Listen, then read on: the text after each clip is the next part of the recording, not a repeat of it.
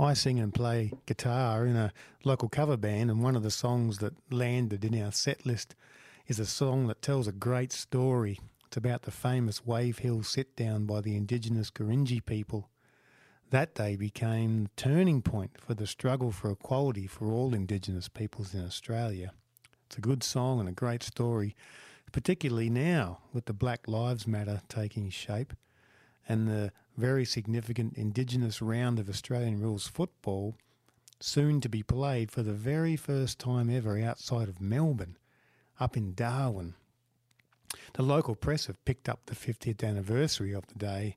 Prime Minister Whitlam famously went to that station and symbolically poured the handful of red dirt into the hands of one Vincent Lingiari to effectively give rights to their land back to the Indigenous people.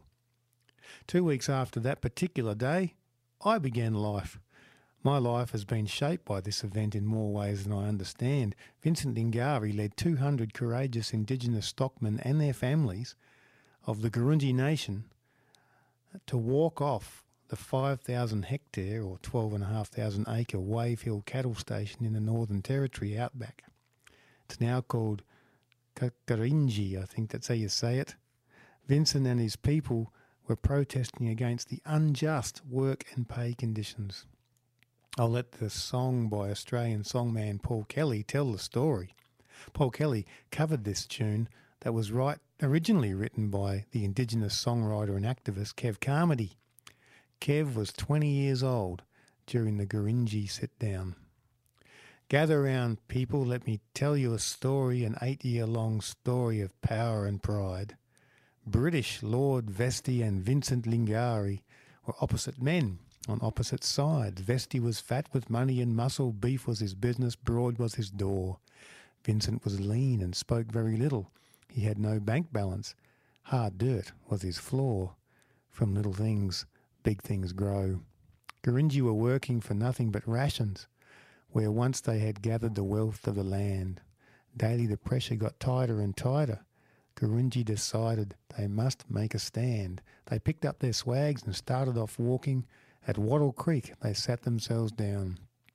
Now, don't, don't sound like much, but it sure got tongues talking. Back at the homestead and then in the town. From little things, big things grow. Vestey man said, I'll double your wages. Seven quid a week you'll have in your hand. Vincent said, uh huh. We're not talking about wages. We're sitting right here till we get our land. Vestey man roared and Vestey man thundered. You don't stand a chance of a cinder in snow. Vincent said, If we fall, others are rising. From little things, big things grow. Then Vincent Lingiari boarded an aeroplane, landed in Sydney, big city of lights, and daily he went round softly speaking his story to all kinds of men from all walks of life. And Vincent sat down with big politicians. This affair, they told him, is a matter of state. Let us sort it out. Your people are hungry. Vincent said, No thanks. We know how to wait. From little things, big things grow. Then Vincent Lingiari returned in an aeroplane back to his country once more to sit down, and he told his people, Let the stars keep on turning. We have friends in the south, in the cities and towns. Eight years went by.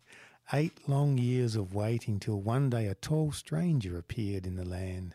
And he came with lawyers and he came with great ceremony, and through Vincent's fingers poured a handful of sand. This was the story of Vincent Lingiari, but this is the story of something much more how power and privilege cannot move a people who know where they stand and stand in the law. From little things, big things grow. You know, the walk off happened after 80 years of cattle and farming destroying indigenous water and food sources and livelihoods, and as of course was often the case in Australia as in many other places in the world, those 80 years included massacres and killings, stolen children, and other abuses by the early colonists. Vincent had a broader vision for his people than being mere paid workers on their own land. He wanted nothing more than the rightful return of their lands. Wave Hill Aboriginal people been calling Gurindji. This is our country. All this been Gurindji country. We've been here a long time before them Vestey mob, said Vincent in 1968. Prime Minister Gough said, Vincent Lingiari, I solemnly hand to you these deeds as proof in Australian law that these lands belong to the Gurindji people, and I put into your hands this piece of the earth itself as a sign that we restore them to you and your children forever.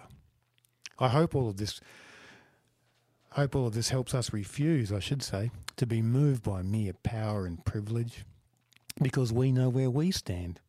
We stand as a people gifted a great land and a community of all kinds of people from all over the world, with a broader vision of what we have been given and what responsibilities come with this gift. May it all still ring true for us all now.